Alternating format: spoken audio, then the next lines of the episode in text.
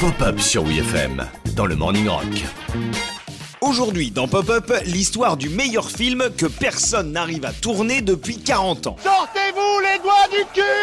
En 1975 sort au cinéma Les Dents de la Mer de Steven Spielberg, un des meilleurs films de tous les temps si vous me demandez mon avis. Ça c'est ton opinion personnelle. L'une des scènes les plus flippantes du film n'implique pas le requin tueur, c'est celle du récit par le capitaine Quint de la tragédie de l'USS Indianapolis, navire de guerre qui en 1945 se fait torpiller par un sous-marin japonais alors qu'il venait de livrer la bombe H aux Alliés. C'est ainsi que sur 1101 naufragés, 316 survivants furent repêchés. Les requins avaient eu les autres en ce jeudi 29 juin 1945.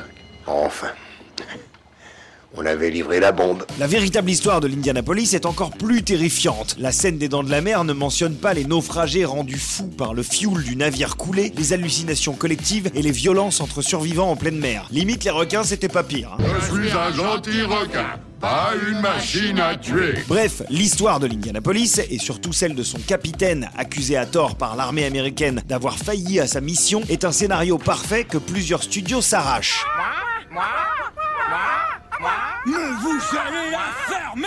Le projet le plus sérieux vient des studios Warner en 2001. Il se nomme The Captain and the Shark. Il doit réunir Barry Levinson, le réalisateur de Rain Man et Good Morning Vietnam, et l'acteur Mel Gibson dans le rôle du capitaine. Il a coulé mon porte-avions. Mais le développement s'enlise et il se fait doubler en 2006 par The Good Sailor, un projet concurrent basé sur la même histoire chez Universal, avec cette fois-ci Russell Crowe envisagé comme capitaine et JJ Abrams à la réalisation. Sauf que Tom Cruise passe par là et recrute le futur réalisateur de Star Wars pour s'occuper de Mission Impossible 3.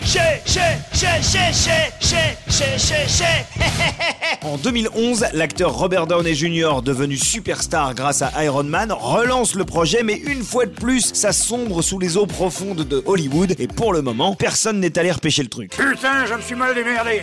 Pourtant, j'ai pas fait une concession.